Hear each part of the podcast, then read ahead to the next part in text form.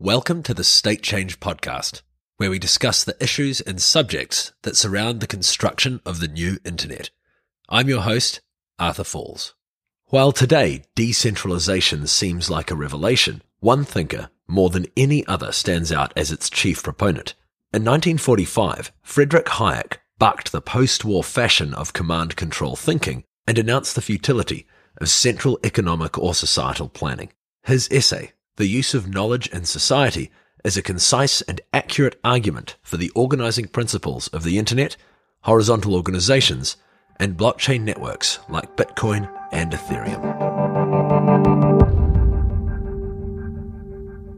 Let's go around uh, our little circle here and uh, and have everyone introduce themselves. So, starting with yourself, Jeffrey. Uh, Jeffrey Tucker, Foundation for Economic Education. I used to do digital here. Now I do content. Uh, Kirk Dameron. Hi, I uh, Kirk Dameron here. I have a background uh, undergrad in engineering and work designing chips, and then management and project management. Twenty five plus year in uh, in technology, technology product development, turning that crank. Uh, Jeffrey, you'd be interested to know that I turned on to economics in my late uh, forties. Uh, became fascinated by the whole thing and decided to quit the all my high tech work and go to grad school and study economics uh, I got a graduate degree at uh, a school in Colorado simply because my son was in high school.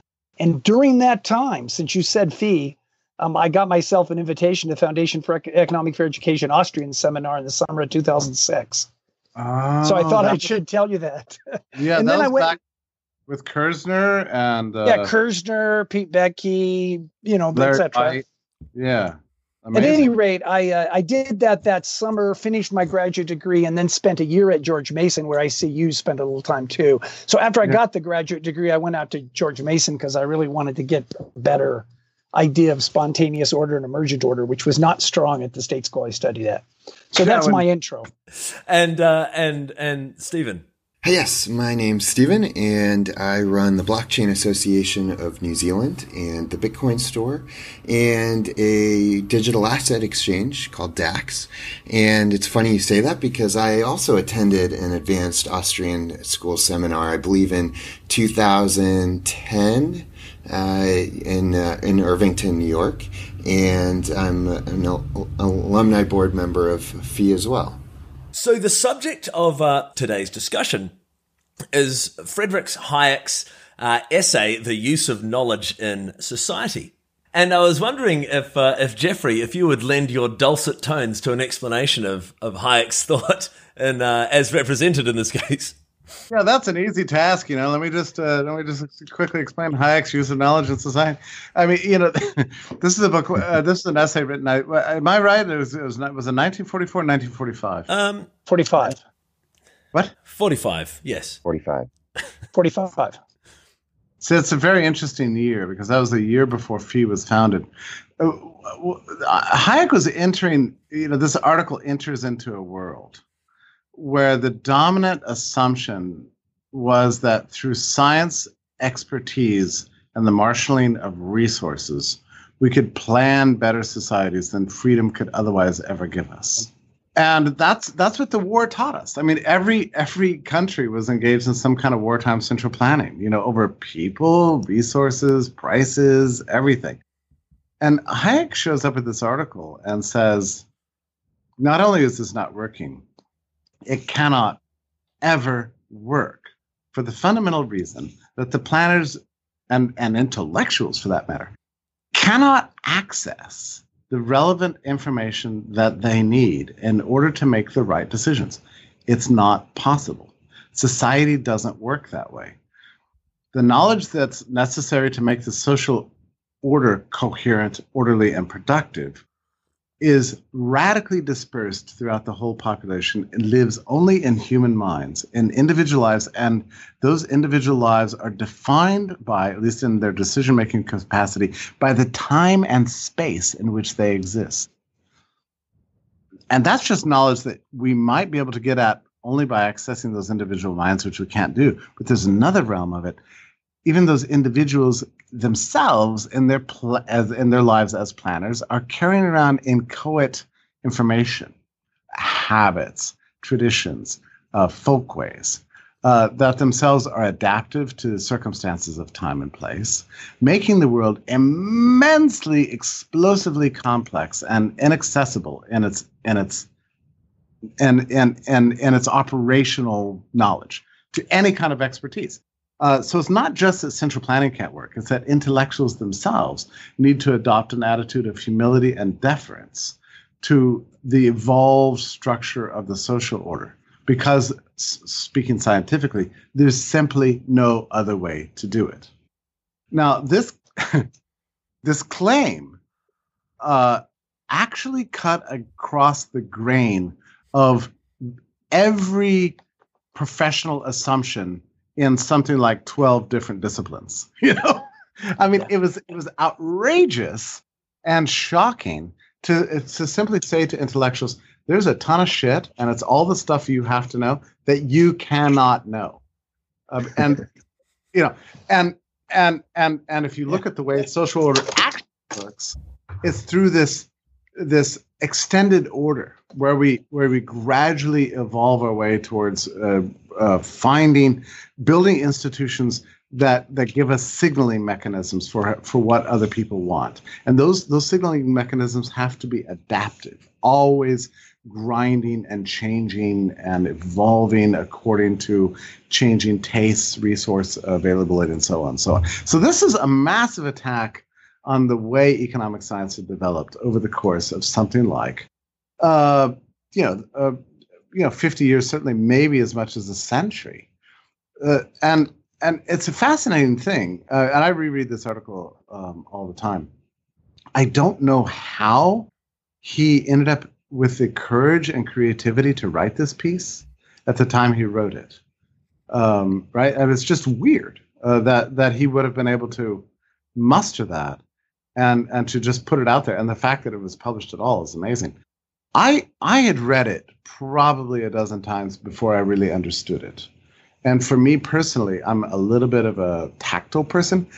I had to have a real transformative experience in my own life before I could fully grok what it was that Hayek was talking about. And that experience for me happened in Brazil, uh, just looking out over the vast space and realizing, oh my God, there, there's no planning. There, there is no possible. No one will ever finally rule this world.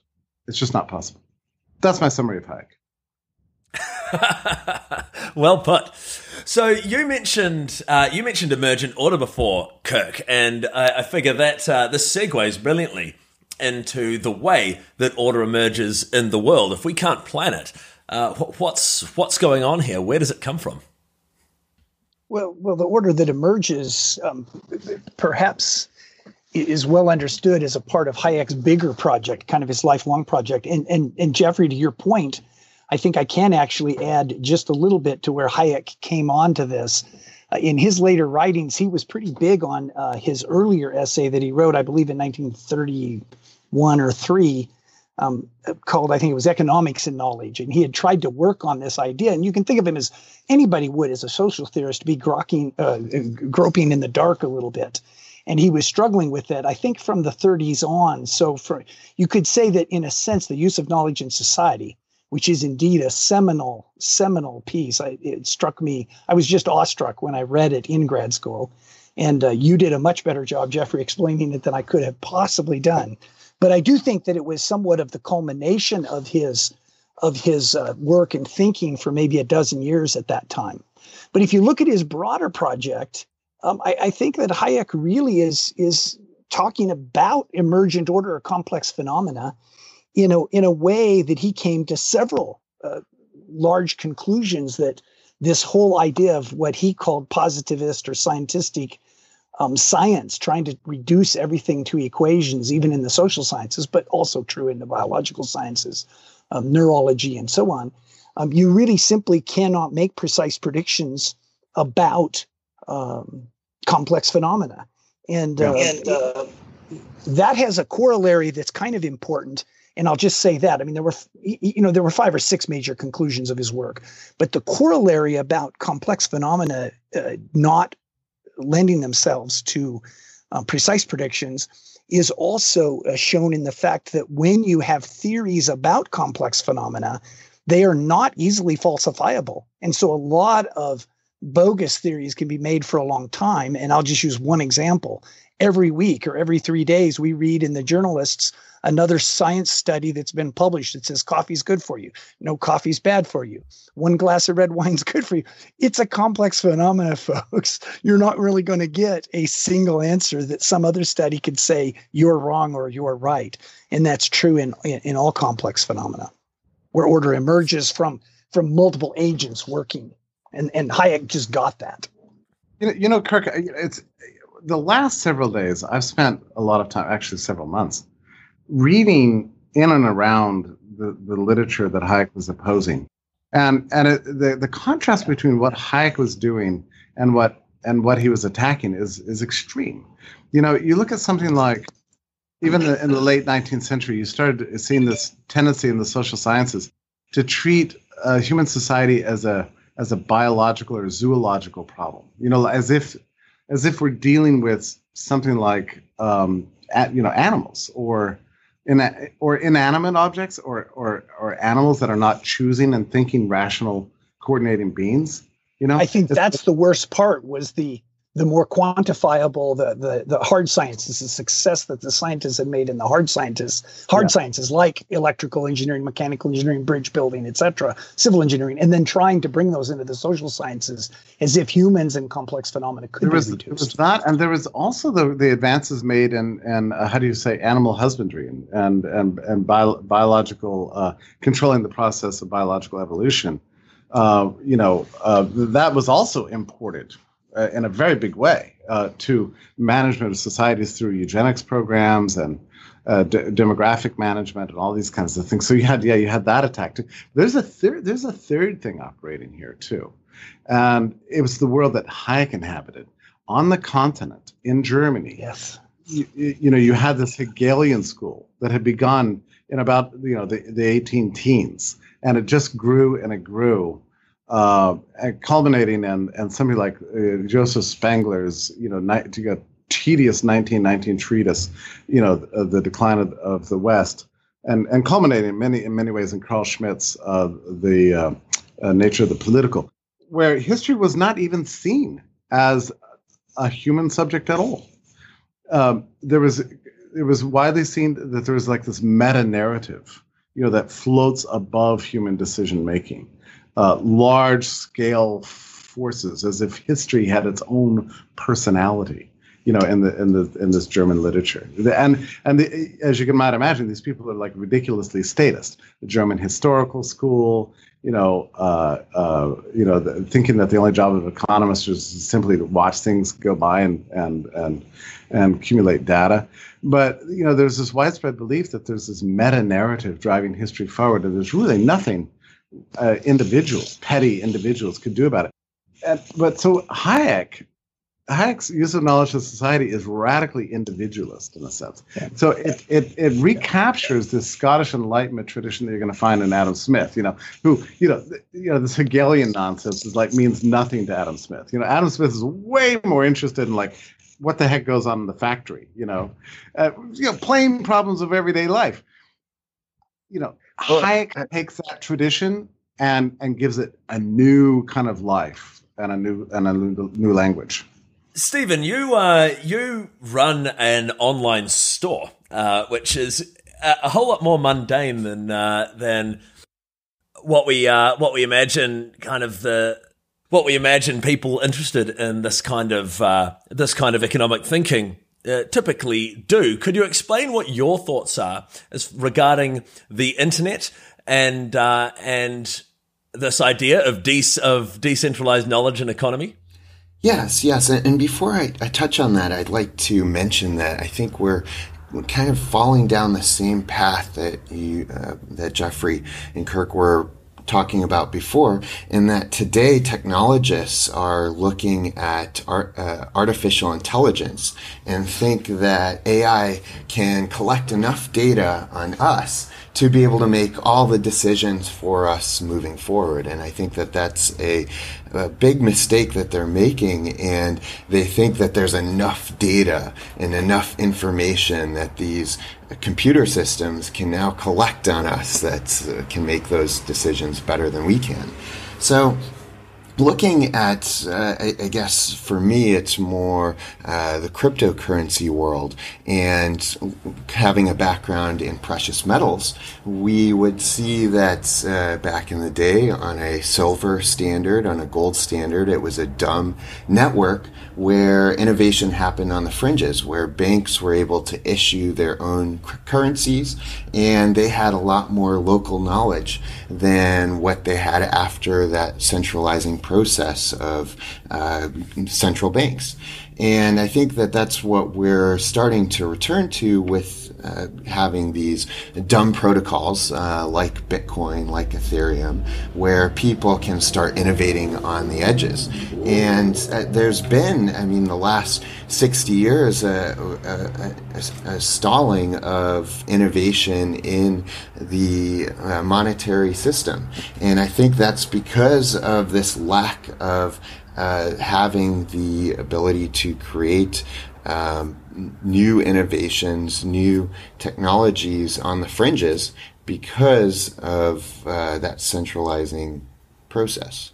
So there's some parallel here, uh, not only in the uh, the arrogance of of big data combined with AI, but also in Hayek's uh, decentralized approach to knowledge and the emergence of these new dumb decentralized protocols that uh, that we're seeing emerge come from the uh, from the distributed computing and uh, and applied crypt- cryptography space.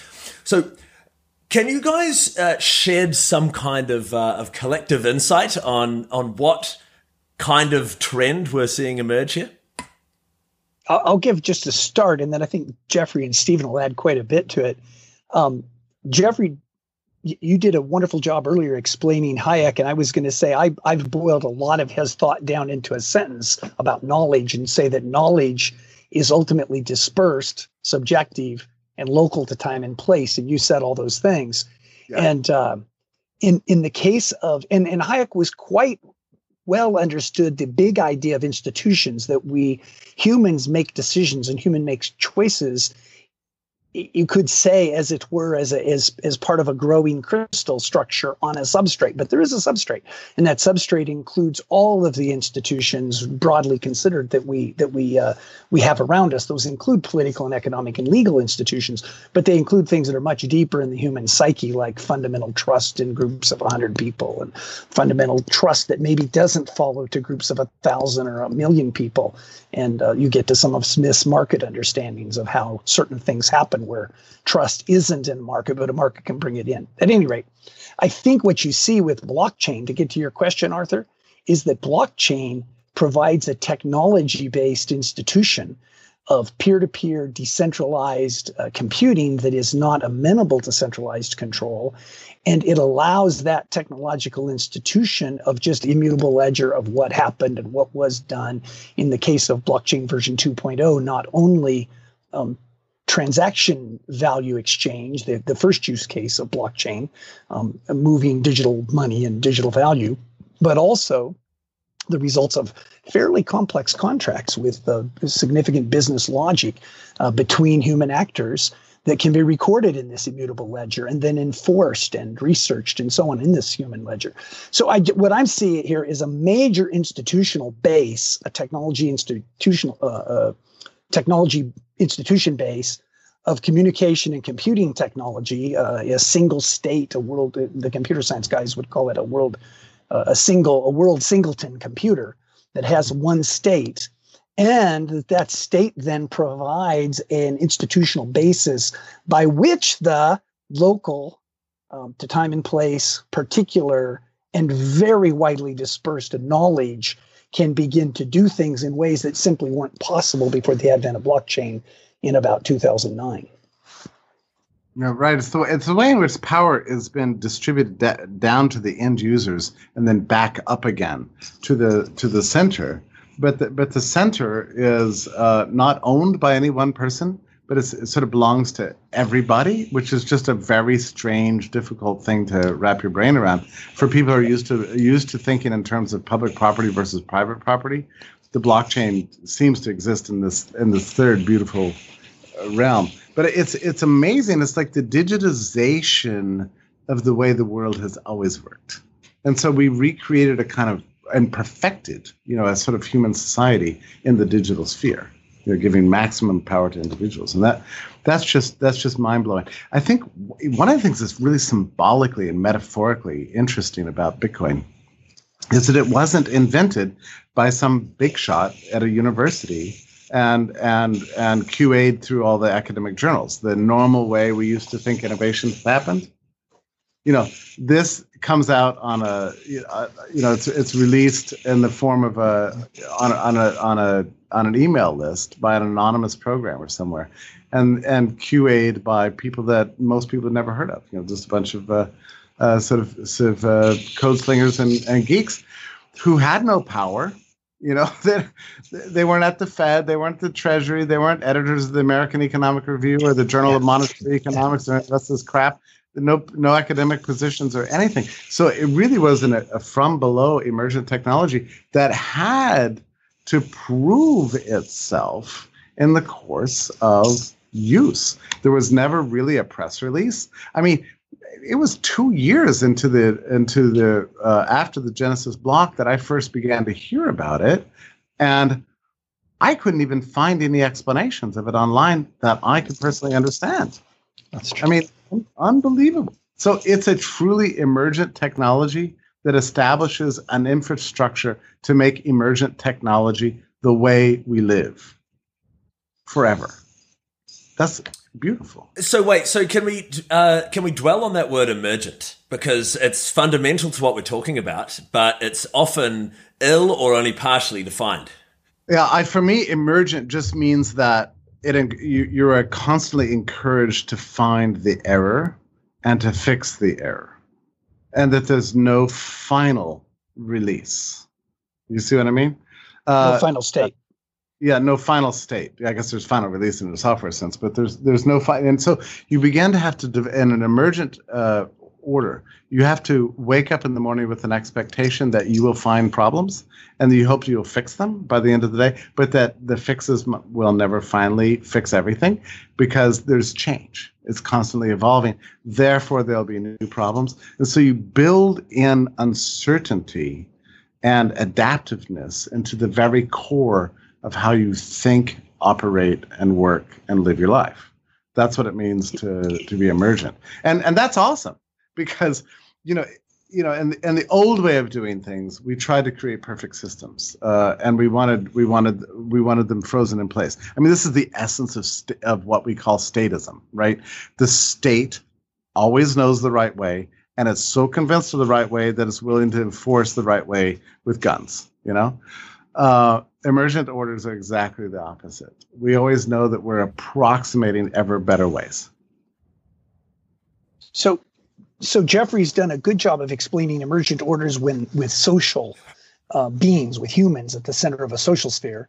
Um, I might add, because I think it would be helpful for your for your listeners, Arthur, to think about emergent order in a slightly, you know, move it up a level and think about broad classes that are beyond social systems, what is an emergent order? An emergent order is simply the outcome of a complex adaptive system. So it's a system, it's multiple part, uh, players playing a part.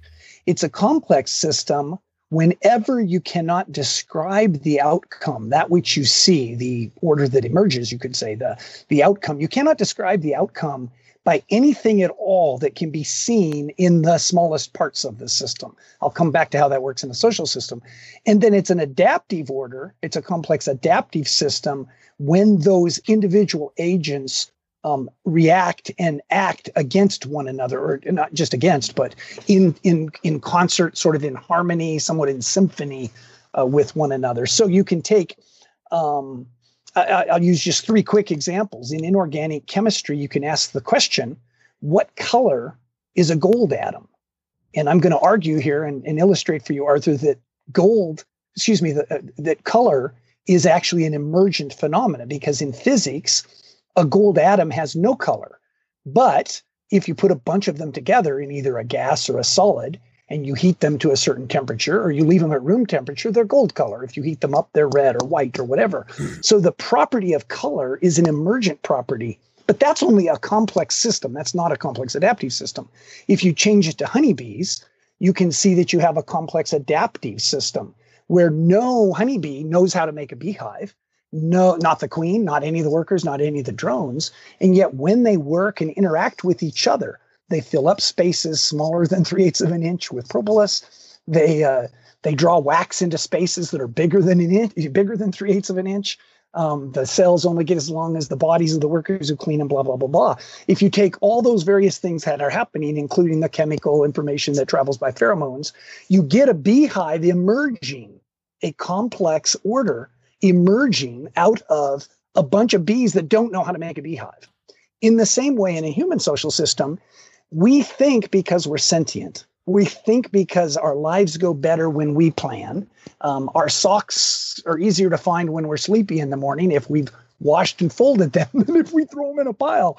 Um, we tend to think that sometimes human social systems can and should be planned the same way, when in fact, those same sorts of things it, the human social order is a complex and adaptive system where all the agents, the humans, are making decisions and we make decisions based on those institutions, the rules, what other humans around us are doing, and so on. And what comes out of it is utterly and completely unpredictable. And that's emergent order. I want to. I want to have that. I want. I want everything you just said to be written in a one thousand word essay and and broadcasted. that was that was it was beautiful and inspiring. So thank you. My goodness. And it brings us to the point that you were making, uh, Stephen, about um, about artificial intelligence and big data, and how there's this.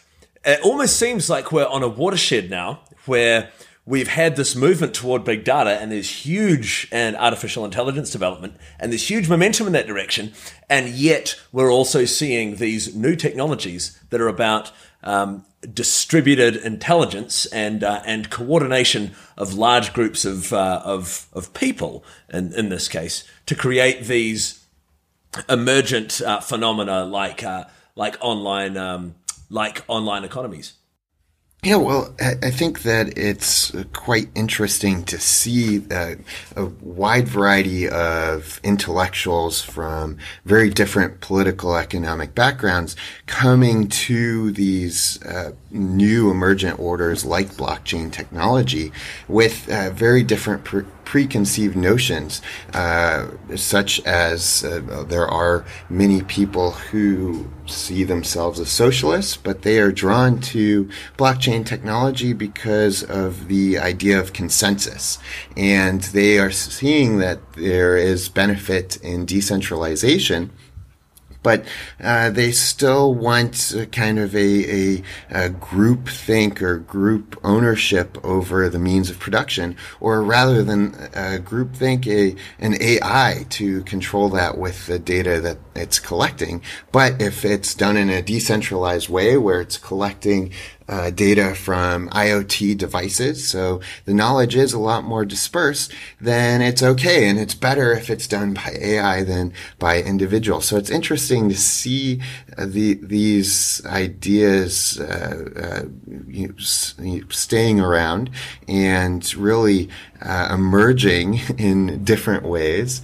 And I guess, uh, yeah, I mean it's it's quite an interesting um, dichotomy, I think, because it's although they're promoting things like decentralization, they are still doing it from a uh, viewpoint of wanting to have a stagnant system of controlling the system.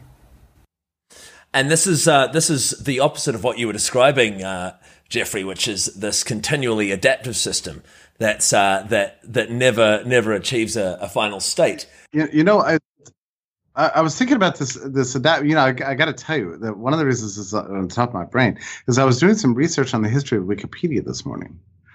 Perfect. and you know, and and so you've got this guy Jimmy Wales who gets influenced by this article, Use of Knowledge in Society. He says, you know, why don't we do an encyclopedia online? And this was in 2001. And so for the next 10 years, the entire world is denouncing the guy and calling him a fool and saying, this is stupid.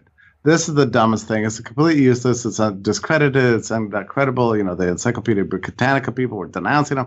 I mean, he endured so many slings and arrows for 10 years. And then suddenly, you know, we wake up one day and it's like one of the wonders of the world, you know? and, but nobody believed it could happen. and one of the things he used to do, Jimmy, is when somebody would say, well, there's a lot of mistakes you know, he'd be on these debates, and so he's, well, there's a lot of mistakes in Wikipedia. He'd say, well, uh, gee, I, gee, if you spot one, could you let me know? Because, or even better, log in and fix it. and that would always like flummox the critics to be like, uh, well, but anyway, there's a mistake. He's like, well, that's the point. Yeah, yeah. Well, you know, look at the there was way, actually an article published on that in uh, Nature, uh, the British science journal Nature, that uh, looked at Encyclopedia Britannica versus Wikipedia pages where they took as I believe it was 18 or 20 different pages on topics from across the sciences, the humanities, etc., and, and a few biographies. And uh, they gave them, they printed them up in ways that you couldn't tell which came from which, then gave them to scholars in those fields to evaluate. And as I recall, that particular study came up that uh, the Britannica pages and the uh, and the Wikipedia pages all had errors, um, something like on average 2.5 or 3.2 errors per page, both of them. And uh, they broke it into minor errors and, my, and, and major errors, and both of them were about the same. There wasn't much difference. the only difference is that in Wikipedia you can uh, you know easily fix them, so it's fa- you know it's well, fascinating. This is true, Jeffrey, because Wikipedia. You brought up Wikipedia, but Wikipedia is essentially a Smithian market um, essentially anybody can write stuff. And so you can write stuff, and the good stuff tends to stay, and the bad stuff tends to get pulled out. That's one simplistic way to look at it. It's more than that, but you're correct. It's a very beautiful emergent order. I say that as a guy who uh, I've only recently confessed to some of my coworkers that I have been a um, a very involved Wikipedia editor since 2004. That is and, really. Um, and in really some way, I have I have some 35,000 plus edits and, and, well, we, uh, you know, and, which puts me in something like the top 2000 editors but i had a lot of free time on my hands before i went to work for ConsenSys. You know, i don't have that anymore. My edit old, count has dropped drastically. And the old you know analog days you know you, you had to assign uh, this way the encyclopedia editors would work. They would assign an entry to the expert in the field then then then he would put together all his knowledge and write sort of something like a consensus, you know, and then dump it in there, and it'd be frozen in place, and they go to print, and they would it would stick for fifteen or twenty years, and that was it. That was it, you know, and and you know this obviously has um, its own kind of failings. There was a very interesting moment happened in Murray Rothbard's life because he was something like think it was like 1959, and he was kind of out of money and didn't really have a job, and he was still like struggling through graduate school, you know. But he had done a lot of studies in economic history, so he decided to write some some encyclopedia entries for some encyclopedia company. I can't remember which one it was. And he wrote to me and said, "Do you need entries?" And they said, "Oh, thank God you're an economic historian. We need entries on." You know the following topics. You know the Panic of 1819, the Whiskey Rebellion, uh, sure. you know whatever. So he write he pounds out like five know, the essays. That is these brilliant encyclopedia entries you know? So he tries to he tries to pull back on his rothbardianism you know and speak a little bit more like you know like like an encyclopedia dude right? So he sends them in and and the editor writes back and says i don't know what the hell you're talking about here but you know expert or no this is not the consensus of the profession. So all of his all of his ent- entries were rejected you know and Murray was furious because he's like, "Look, I'm well trained. I'm a, I'm the biggest expert there is in these things. You know, he won't let me res- because because my because because I don't represent the consensus of the profession. You know, what if what if what if I know a shit ton of stuff? Does that count for anything? You know, so so, so yeah, I, I tell the story only to show you you know the the mistakes that are made when you have a centralized system. Because then you get stasis of knowledge. There's no way to move forward, right? Because you get this this convergence on a single uh, on this this benign consensus as opposed to anything that might be uh, remotely revisionist, I guess. exactly, emergent exactly. Emergent orders are are always about feedback always dynamic because the feedback is always live. It can always happen. There's this no final state that jeffrey talked about earlier. And as a result no article is ever finished in wikipedia just as the the order the economy we live in is not finished it's it's dynamic and it moves forward stasis uh, which is something that humans who plan too much and think that they can plan a, a great society much as they try to plan the, the, folded and clean socks in their sock drawer. Um, they think they can do that, but but really the outcome's not possible. In a in emergence, it will always change. It's always dynamic. Yeah, I, I, think bringing it back to looking at blockchain technology and, and specifically the Bitcoin blockchain, that's why I love comparing it to the English language because the English language is an, a fantastic emergent order that constantly evolves and changes and uh, anyone can really come up with a word and and use it. And if it's a word that makes sense, then pretty soon it um, you know might take a year, might like the word muggle, might take a, a few decades, but it'll enter into the English language. And uh, looking at software and blockchain technology, it's it has the ability to evolve over time. It's uh, essentially what, what software developers call beta. Google has been in beta for the last 15 years. And uh, I think that that's what we're going to see for most of the software moving forward. So I don't mean to keep coming back to this point, but I, I, uh, I'm I'm quite conscious that this is extremely pertinent to uh, what we're seeing today in uh, in these these technological trends of the the big data and AI and how that represents on the one hand the uh, the central planning of um, that we that we saw emerge from wartime thinking and then the uh, new distributed systems being developed. And um, I'd like to kind of come to some kind of understanding of how are these two uh, schools of thought and ways of doing things how are they going to interact and how are they going to affect us as they uh, as they develop in their respective streams? Kirk that sounds like you.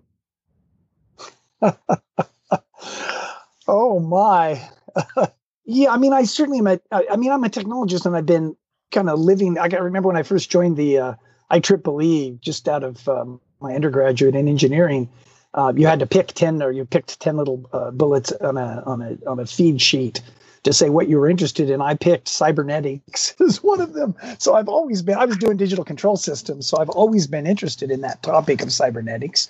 But having said that, I've not pursued it much professionally and I don't think a lot about it. Um, I do think when I hear different people with their various AI theories, the AIs that are going to take over the world, and the and the um, and uh, we're going to take a human brain, which after all they say is just a computer program, and we'll upload it into a computer, and we'll have all the answers. Is I think they are missing um, exactly the wisdom that comes out of Hayek and, and was seen so clearly in his use of knowledge in society essay, but really was his whole project, which is complex phenomena simply don't work that way. And the biggest weaknesses that will undermine what the AI, the big data, the big powers can can do, those weaknesses will all be emergent and they will come in the uh, spread. They, they will, I think, my, my hypothesis would be that they will um, come about from this idea of dispersed knowledge that the AI can't know about knowledge that is subjective. Well, what does subjective mean? Subjective means it's in the subject as opposed to objective, something that can be turned into narrow information. So computers are excellent at dealing with binary information and anything that can be digitized into firm, exact, precise binary information.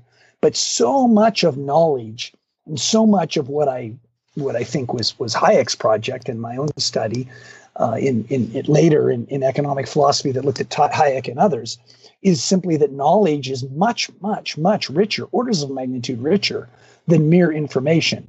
And AIs and big data are real good at information. They're not so good at knowledge. So we go back to what Jeffrey started with um, distributed um, subjective knowledge, knowledge seen through human subjects. I'm going to see it a little different than, than Arthur or Jeffrey or Stephen and then also knowledge that's particular to time and place.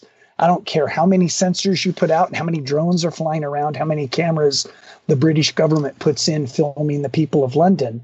They simply aren't going to have the information that is particular to time and place at the level that the myriad humans will have. So I, I, I tend to be skeptical of those theories that talk about a point coming very soon that uh, that, that that humans will be unimportant. You, you know what I would love to do, if you wouldn't mind so much. I mean, um, maybe somebody has uh, the article right there, but I, Hayek's article begins with an astounding statement, actually, uh, that speaks exactly uh, to that. what is the problem we wish to solve when we try to construct a rational economic order? On certain familiar assumptions, the answer is simple enough. If we possess all the relevant information, if we can start out from a given system of preferences, and if we command complete knowledge of all available means. The problem, which remains, is purely one of logic. Then I'm going to skip the next couple of sentences. This, however, is emphatically not the problem that society faces. And then he goes on, you know, so that's just an amazing opening, you know. you know, it, I actually like. I'm going to read just two, a couple more sentences, if I may. Oh. Skip a couple sentences, Jeffrey, after which you read, and say this: the peculiar character of the problem of a rational economic order is determined precisely by the fact that the knowledge of the circumstances of which we must make use never exists in concentrated or integrated form, but solely as the dispersed bits of incomplete and frequently contradictory knowledge which all the separate individuals possess. I'm going to put a full stop right there. That's just in Hayek's first page.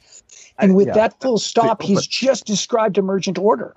All of the individuals possess, and they're acting, that's the complex adaptive system. They act against and with and in concert and in synchrony with one another, as well as competitive pressures against one another. And those things make an order or facilitate an order emerging that no one can know which is fundamentally the excite. I mean, that's fundamentally the excitement of blockchain. It's fundamentally why I'm here in this space when I could be doing other things. I, I I'm not here just because I need the economic means. I'm here because I want to be part of building the future. And you know, it's so exciting when you think about what those sentences must have sounded like in 1945. I mean, you've got academics and and and and bureaucrats and professionals, you know, experts all over the world who read those first two paragraphs and go, and they're going, if this is right, my life sucks. Something has gone very wrong in everything I think. You know? wow. Okay, well, I think um, I think we've covered pretty much uh, some pretty solid ground there. Is there anything else we need to uh, we need to get down before we wrap up? Well, I'd like to uh, touch a little bit on, I guess, the money side of things. And uh, Hayek goes through and talks about prices as signals that provide uh, information based on everyone's limited uh, local knowledge. And I think that right now, how we're transforming from uh, analog money to digital money people are who are very much anti-money uh, are wanting to apply AI to use uh, data to pr- send those signals rather than prices. And it's interesting because uh, pretty soon prices will be created in ones and zeros. So it will be uh, digital. However, we're still going to need that language of value essentially to help determine the allocation of those resources. So it's not going to be based on uh, data collection. It's still going to be based on that local knowledge that every individual actor has. Um, you know, let me let me say something else about this because I don't I don't we don't know I don't know who's listening to this podcast, but you know, if there's any listener out there who's like, I don't understand any of this, I don't understand this crap. I can totally get it because, I mean, after Hayek died, uh, somebody could look up what year that was. I, I don't remember. It was like ninety something. 92. I don't remember. So a big international journal of opinion contacted me and said, "Will you write an obit uh, of three thousand words?" Uh, for Hayek and describe his major contributions. And I said, yeah, not a problem. So I, I got to writing on it. and I and I stopped, and I suddenly realized I couldn't describe Hayek's contribution. I just couldn't do it. I mean, like I didn't know it well enough. I didn't even understand it. In fact, I realized only at that moment that I had completely failed to understand what Hayek was going. The, the, the subject that consumed the second half of his life. I couldn't even write more than one sentence about it because I was stupid. And you know, it took me like another twenty years before I began to really uh, get to the point that I could say what I said at the opening of this podcast. Actually, so I only say that just to say to any listeners, don't get discouraged. You know, Hayek's difficult. If it were easy enough to put it into a, a bumper sticker or a meme, somebody would have done it already. This is a hard subject. You know, it's, it's complex. Describe complex systems. So, so you got to work at it, stay at it, use your imagination, look around the world. Everywhere you look, there are Hayekian systems. Everything you do, you're dealing with Hayekian systems. Uh, you need Hayek as your decoder ring just to explain to you something that you can't control and something you can't fully understand. That's awesome. All right, that's fantastic. Well, we'll leave it at that. Thanks for uh, thanks for joining me, guys. Um, right before we go though, where can uh, where can people find out more about uh, your yourselves, your work, etc. Uh, I would highly recommend uh, coming to fee.org, subscribing to our daily email. It's fun, fun, fun. We're doing our best to revive and make good on the province of that early generation that founded FEE, and uh, I think we're doing a good job. So that's FEE, how, how do you spell it? Jeffrey, you didn't say what it was. It's the Foundation for Economic Education. I guess you're right. I didn't say that. I guess I'm so used to just saying FEE, but yeah, Foundation Expand for all acronyms, Jeffrey. um, um, I'm Kirk Dameron, and uh, my name will obviously be in Arthur's podcast notes. I uh, am currently working at ConsenSys, um, and uh, Arthur can spell that; has a different spelling. And uh, and uh, we are building the um, with the blockchain. We're trying to build um, both the at the client uh, peer-to-peer protocol level. I'm working on a next generation client personally with a team that uh, we just announced some things publicly a week and a half ago, as well as um, at the application level, uh, many, many, many applications that will work in this decentralized space. I'm also on LinkedIn and uh, and Stephen. Yes, well, you can find me if you're interested in uh, or located in New Zealand at uh, blockchain.org.nz for any kind of blockchain information. And you can also find me at store.bitcoin.com, and that's the uh, cryptocurrency merchandise store that I run.